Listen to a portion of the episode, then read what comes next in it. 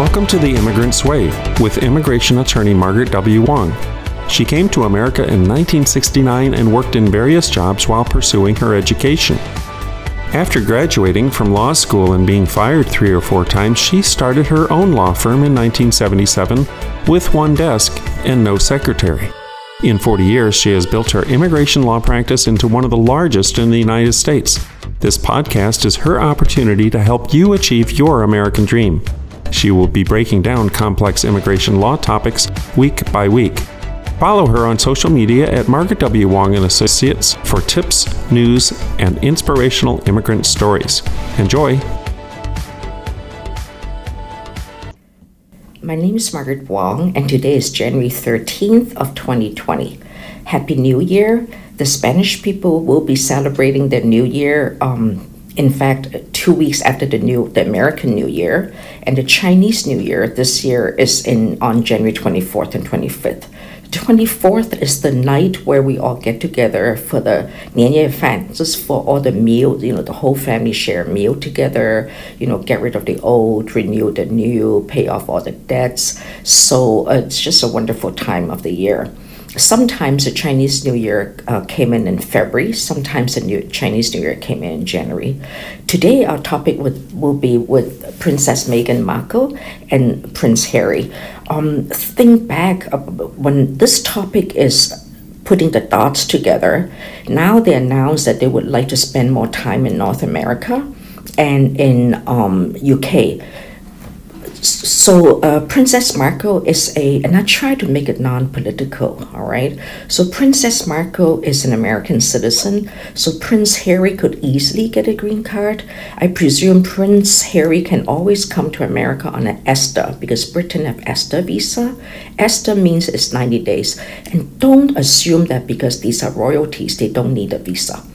Everybody who comes to America may have a visa ESTA, that means a visa waiver. It's just like a, a, a green card holder in America going to France. You still need a visa an American traveling to France, you won't need a visa because it's it's a, it's what we a same thing as a visa waiver, but you still cannot work in France, you cannot live there except the expats, all right?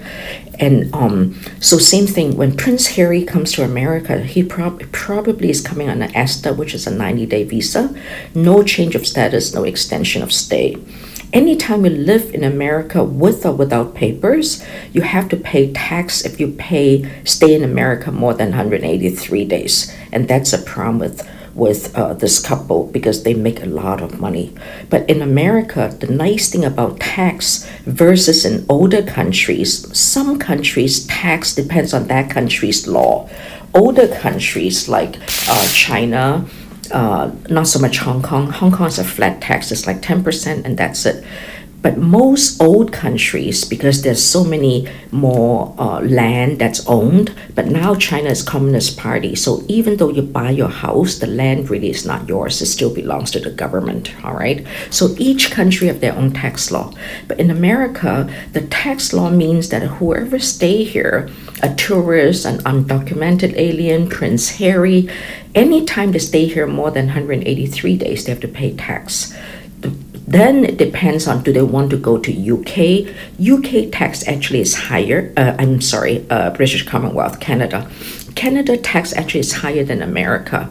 I don't know if you go to Toronto. I love to go to Toronto. They have a lot of awesome different kinds of foods, and we go to Chinese restaurants, Korean restaurants, Indian restaurants. It's just awesome feat. So in in Canada, I, we don't do Canada law, so I don't know, but I presume they also do tax on their income.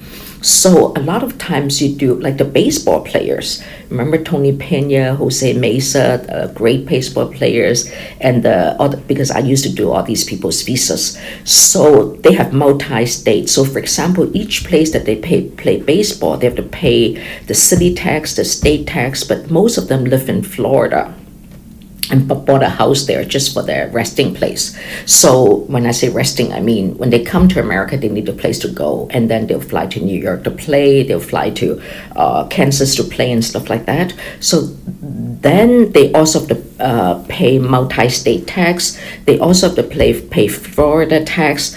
But if they stay in America less than 180 days, they don't really have to pay American federal tax or something like that. You have to ask the tax lawyer. I'm not a tax lawyer, I'm more immigration lawyer.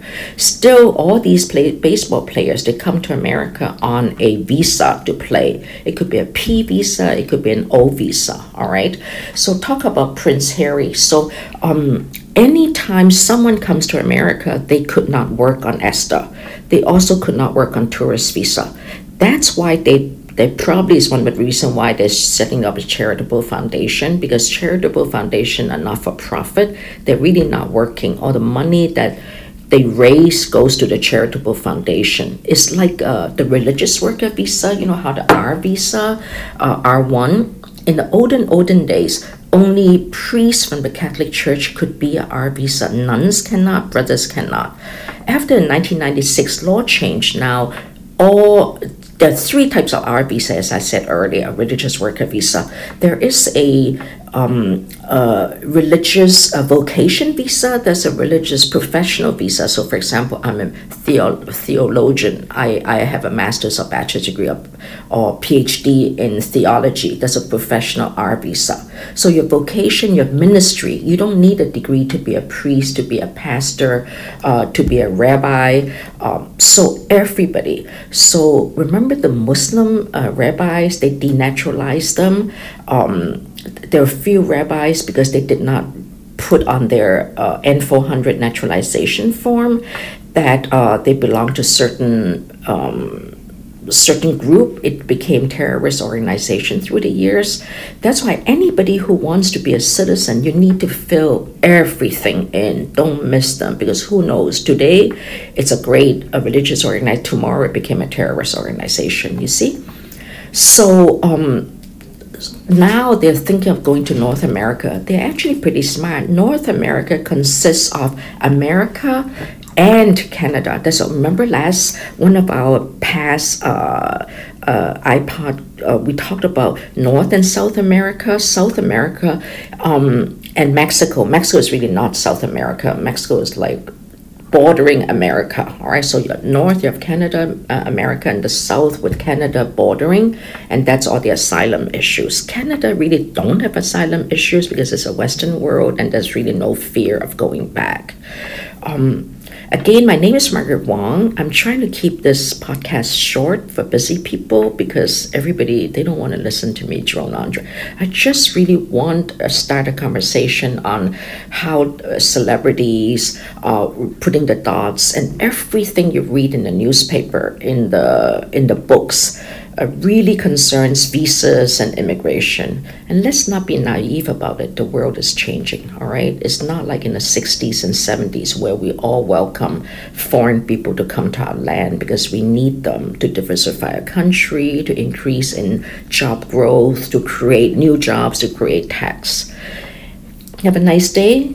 Um, uh, have a great, great new year and follow us. And anytime you have any more questions, email us at our web. It's imwong.com or call us at 216 566 9908 and let us know what you want to hear. I would love to share my experience with you, my joy, and my life work. Thank you.